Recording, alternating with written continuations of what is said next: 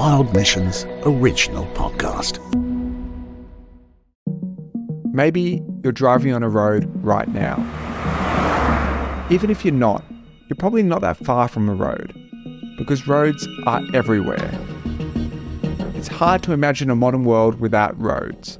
And whilst they enable people like us to go almost anywhere in the world, they're also the great enabler for the many threats facing wildcats today, such as deforestation, poaching, and of course, roadkill. What we don't talk about though is how the roads themselves divide our precious planet into millions of tiny pieces, irreversibly splitting up populations of wildlife. So, in this episode, we'll hear about the impact of roads on wildcats and some of the innovative solutions to make roads a whole lot more cat friendly.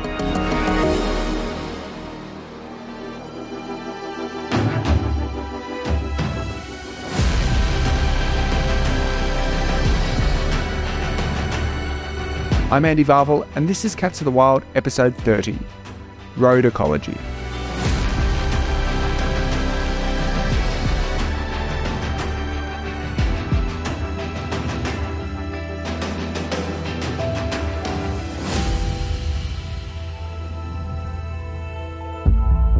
Hello, I'm Professor Daryl Jones from Griffith University in Brisbane, in Australia.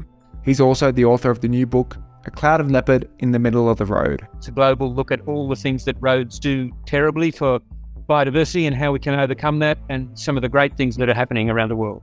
Daryl has been working in urban ecology for over 30 years. I've been looking at urbanisation and you know what happens when we build suburbs and push pull down the bush and what happens to the animals and who copes and who doesn't cope the interactions between humans and nature in a general sense, all that type of stuff. And then one day, Daryl was invited as the token scientist to a project that was doubling the width of a local road. And he was asked what could be done to reduce the impact to wildlife. I had absolutely no idea about that at all. But I was, you know, I was, wasn't going to knock away the chance to try and contribute something to this. And that was like a baptism of fire into the strange world of roads because the people who build roads pretty much have free rein, you know, because roads are so important.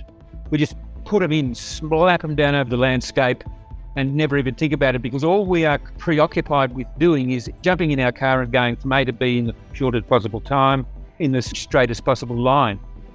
And I've come to realize roads are invisible, and yet they are probably the largest human artifact on the planet. It's, it's visible from space. They are utterly gigantic. It's a network that goes everywhere us people who built the roads are preoccupied with just traveling on them. We don't even think about them. But from everything else on the planet's perspective, roads just divide up the whole world into tiny little bits. Everywhere you go, no matter where you are on the planet, if you are an animal or a human, you walk in any direction, you'll hit a road somewhere. It's like a fungus growing over the surface of the road until everything's covered in it.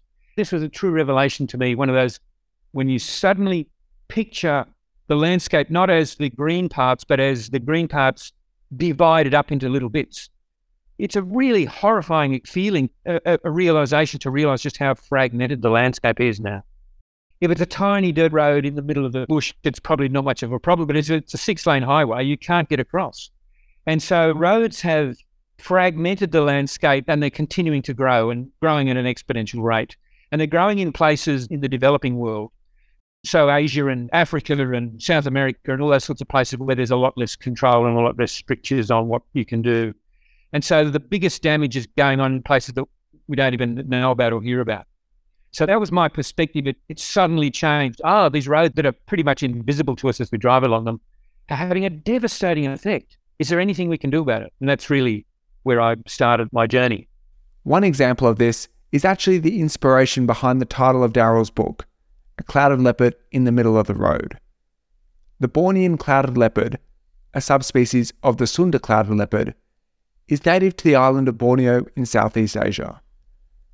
Borneo's wildlife is threatened with poaching and deforestation, and Daryl was lucky enough to lead a trip of university students to Borneo each year. There was just about 18 of them, three members of staff, and I would take them and be paid to do this. to take these students who are super keen ecologists for the first time probably overseas to the depths of the jungle in Borneo. And we went to a place called Maliau Basin, which is extraordinary because it was only discovered in the 1980s. It's right in the middle of the Malaysian state of Sabah, up the top part of Borneo.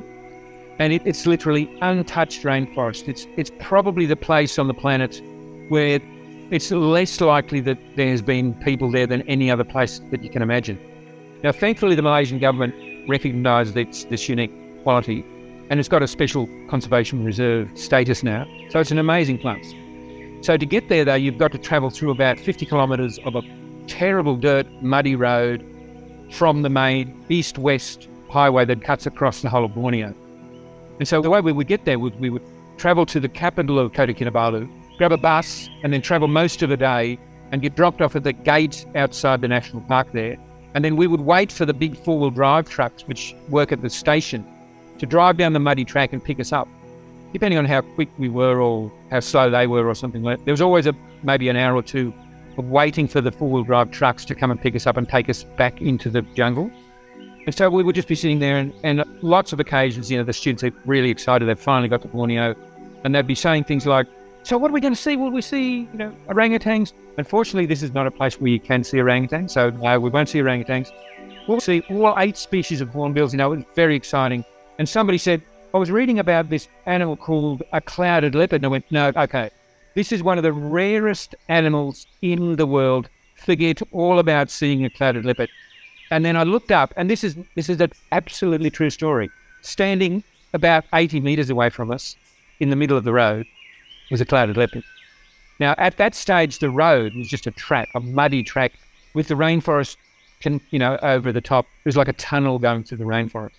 And this animal just calmly stood, looked at us, and then disappeared into the dusk. These students were incredibly lucky to have a sighting like that. And then, exactly one year later, Daryl returned again with next year's cohort of students. There we are at the gate. Instead of a narrow, muddy track with the canopy of the rainforest meeting above it, in like a tunnel through the gloom, it was now a 100 metre wide passageway with a two lane concrete road going directly through the middle. And it had been cleared back 50 metres on either side of this road.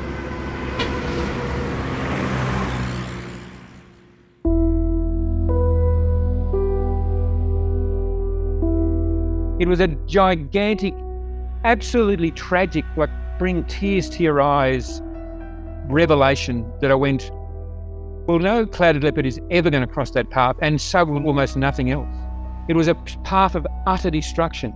And this was a road built by the government to encourage people to go into this untouched rainforest. This is how they were making it more accessible because the, the problem was, and it was true, the road in was very inaccessible. But now it was this appalling scar that's still there, will never recover. It'll never recover from that. And now we worry about, you know, all the illegal activities that could go on there. It's impossible to patrol a place like that and keep the, the wrong sort of people out of there. You know, it just leads to all the problems that roads occur. And so that's why it's the central motif for the book and the, and the title for the book. Because, well, I saw a clouded leopard in the middle of the road, but it's not going to be there anymore because, well, you know, what happens to those clouded leopards now? So it's a very, I guess, poignant and realistic look of what's going on with roads around the world. That's why I use the image. Unfortunately, stories like this are everywhere, and it's only relatively recently that we've begun to seriously look at the impact of roads on wildlife from a whole lot of different perspectives. The term road ecology really only formally began in 2003, following the publication of a book titled, you guessed it, Road Ecology. There was a little bit of work before that, but that was kind of a there's a really glaring need here, and this is the important part about this. Road ecology is probably the most multidisciplinary scientific field there is because it's got to have scientists, road engineers, the people who decide on roads being built in the first place, local governments, national governments, state governments, consultants, people who study the movement of water because roads also affect the flow of water through the landscape, all those kinds of people all have to be on the same page and understand why these things are being done. And so it's very multidisciplinary, and, and that's been the success is that the organizations which road ecologists belong to are all completely about not just hiding their wonderful results in a scientific journal somewhere, but pleading with people, I've just done this study. Here's something that's going to affect the way that you design your next road. Please, uh, you know, please, please, I'm willing, I'm happy to share this stuff. So it's a, it's a very sharing, trying to get every bit of information we can that we think is relevant out to the, the people who would need to hear it.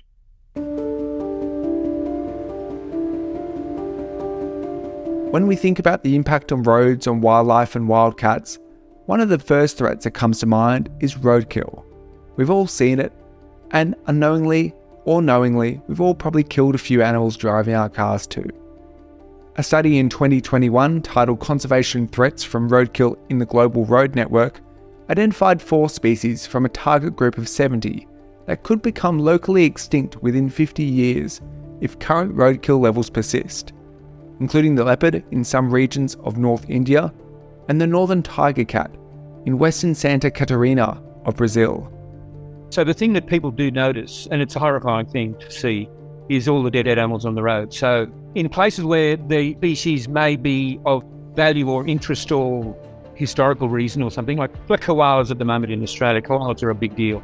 And people, if they see dead koalas on the road, it's absolutely horrifying. But you don't usually see the dead animals on the road. I mean, the majority of animals that get hit on the road don't stay on the road. They sort of stagger off and die outside the road. A minority of them are killed outright. So, what is truly horrifying is that there are dead and injured animals drifting off where they're not seen into the bush on the other side and dying a horrible death later on. But of course, animals, especially anything that's sizable, is causing an accident. You know, it's a, the people in the car are going to be affected. They may be killed by hitting a, a large kangaroo or a, you know, a camel out in the outback or something like that. So there's the impact on the animals themselves, and there's the impact on the people in the car. And both of those things are equally important and need to be always considered. The, the historic, and, and it's still prominent, the view is that lots of animals dead on the road is a sample of the animals that are out in the forest in that part of the world, you know, wherever you are. And so lots of dead kangaroos means, oh, that's good. That means that there's lots of kangaroos in this area. That's actually a good sign. But it's definitely not as simple as that because the reasons for animals being killed on the road is they're trying to cross the road or they're attracted to the road because there might be green foraging along the side of the road, or there are other dead animals that they're interested in eating because you might be a scavenger or a, some sort of predator carnivore or something that's going to feed on the dead kangaroos and wallabies on the side of the road. So it's never just as simple as a sample of the abundance of the animals in the vicinity. Like the story of the clouded leopard earlier, some animals are unlikely to even cross a road, particularly if it is a busy road or a highway. I was amazed to read in the book that there's even many species of birds, particularly small forest dwelling species, that just aren't used to flying across wide, open gaps without any trees. Wildcats in many areas play an ambassadorial role in conservation efforts, assisting in the conservation of other species and habitats. And it's a role wildcats can continue to play to advocate for wildlife friendly road design that is going to draw attention to the plight of those animals because of the road that's gone through there. And, and you wouldn't think that the road itself would affect a big animal like that, but all large predators and most of the predatory cats are like this. They're all solitary. They will have they require in order to survive really big home ranges. They must be able to move vast distances. We don't have any idea of how much room a clouded leopard would be, but it's a big animal and it would need to move a long way.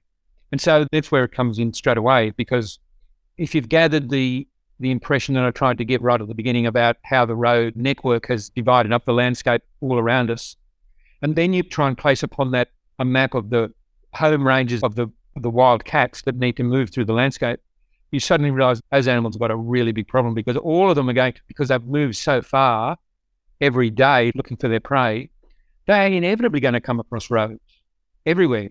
And they will either become roadkill, or more likely, because nearly all the cats are very reluctant to be seen, they'll just keep away from the road. And if the traffic's too much, they will never cross, cross the road. And the road will, won't just be a gap in the landscape. It might as well be a brick wall that they'll never go anywhere near if there's too much too much traffic or, or the space is too wide for them.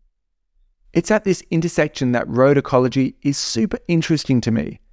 How can we design our road infrastructure to allow wildlife to freely move across the landscape, whilst minimising the impact of roadkill to both people and wildlife.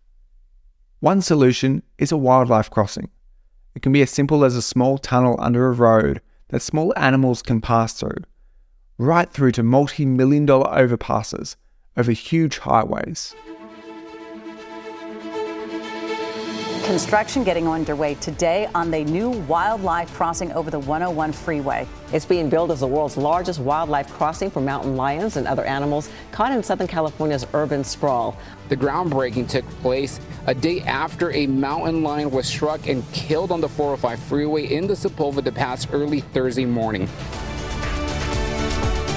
Animals living in Singapore's Central Catchment Nature Reserve just got a little help to cross a road. The Mandai Wildlife Bridge, opening next month, will help connect parts of the reserve for the first time in six decades. $7.5 million for a bridge to allow animals to cross the road. The Mona Vale Road duplication between Mona Vale and Terry Hills includes Sydney's first wildlife overpass. The best thing you can do is build an overpass. Now, the overpasses are really big structures. They're like an artificial hill that goes over the road, not like a tunnel under the road.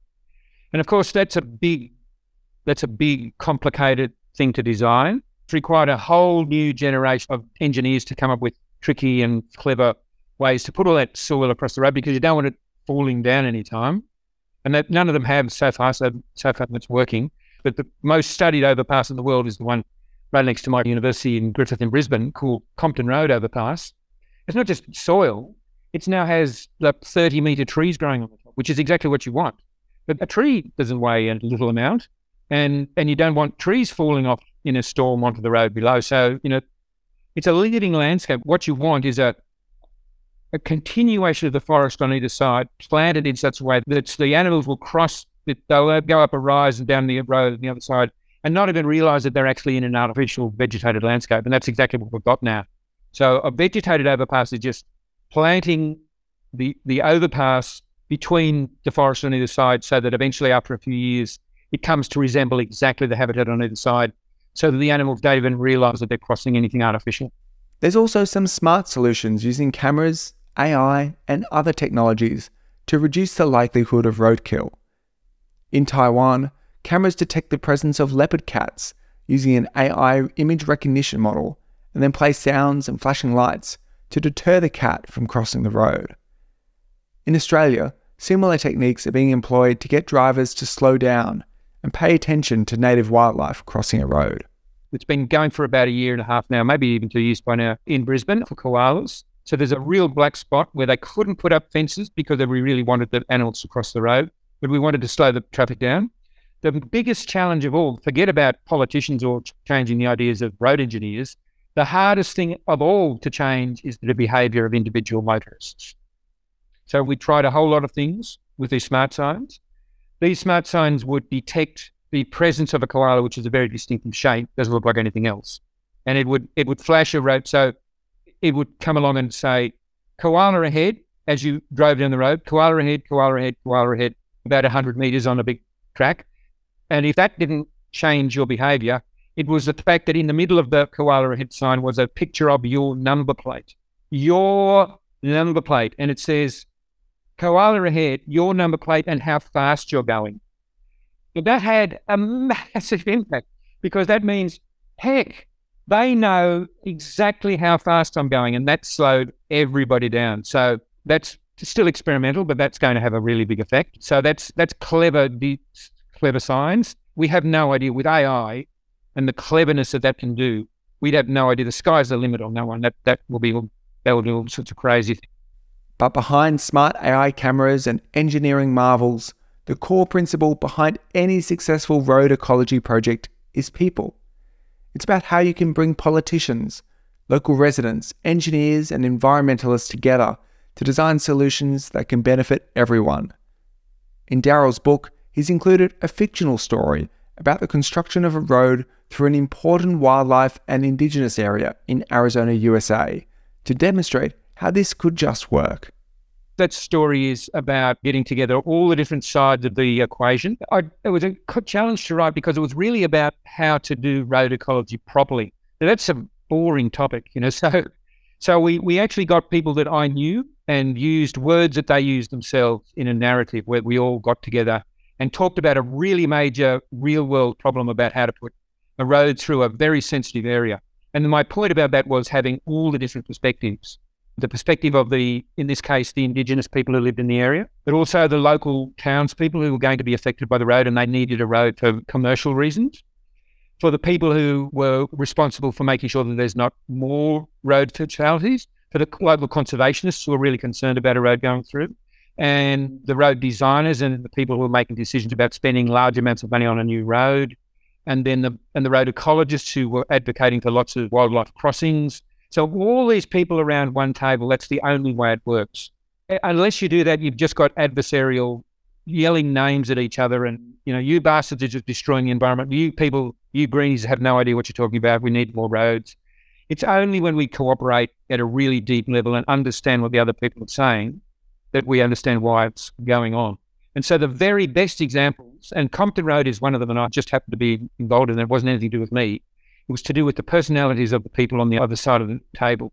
Because I just thought when we first started talking about Compton Road, I thought, this is going nowhere. These road engineers are just hardcore. They don't care about animals.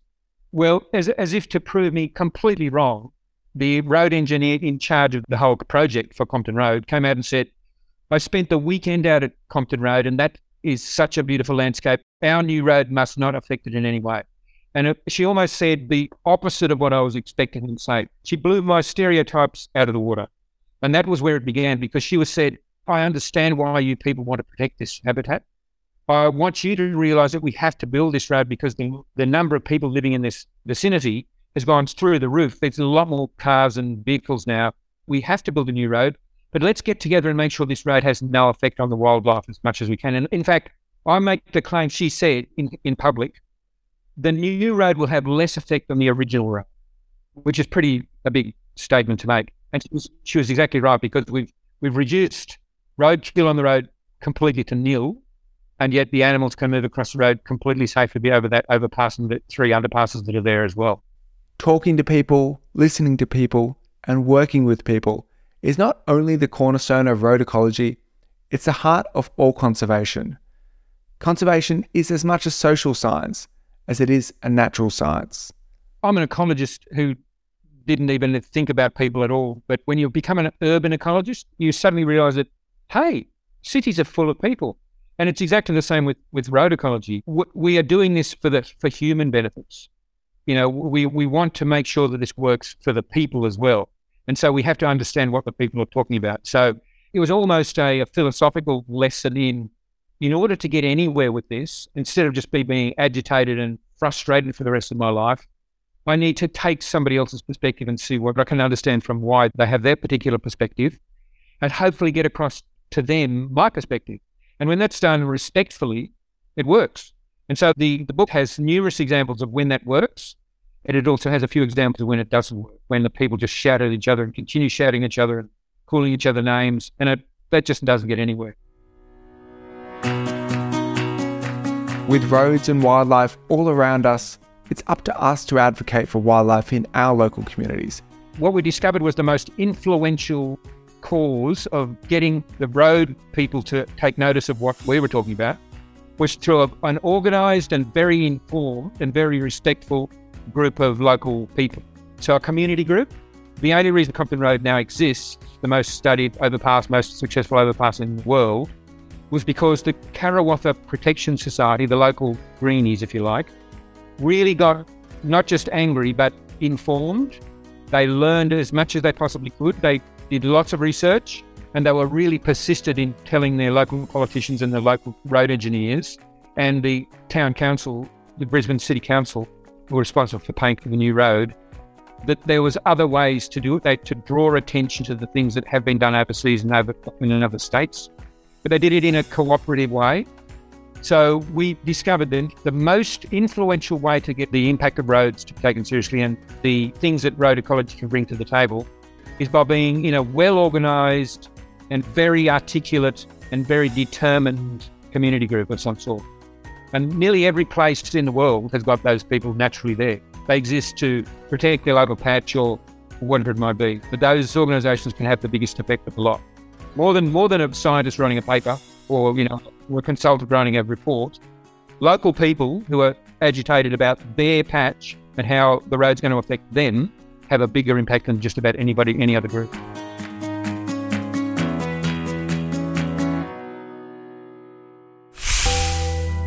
Hello, Professor Daryl Jones here from Griffith University. I'm a road ecologist, the author of the new book that's just come out called A Clouded Leopard in the Middle of the Road. If you want to find out about road ecology, you just Google that. But one of the best places to look is at a new thing that we've got going called Transport Ecology, one word, dot info. All the stuff around the world, fantastic place to begin. You can get the book anywhere, and I recommend not using Amazon. Thank you to Professor Daryl Jones for his time, and check out his book, Cloud Clouded Leopard in the Middle of the Road. It's an awesome read.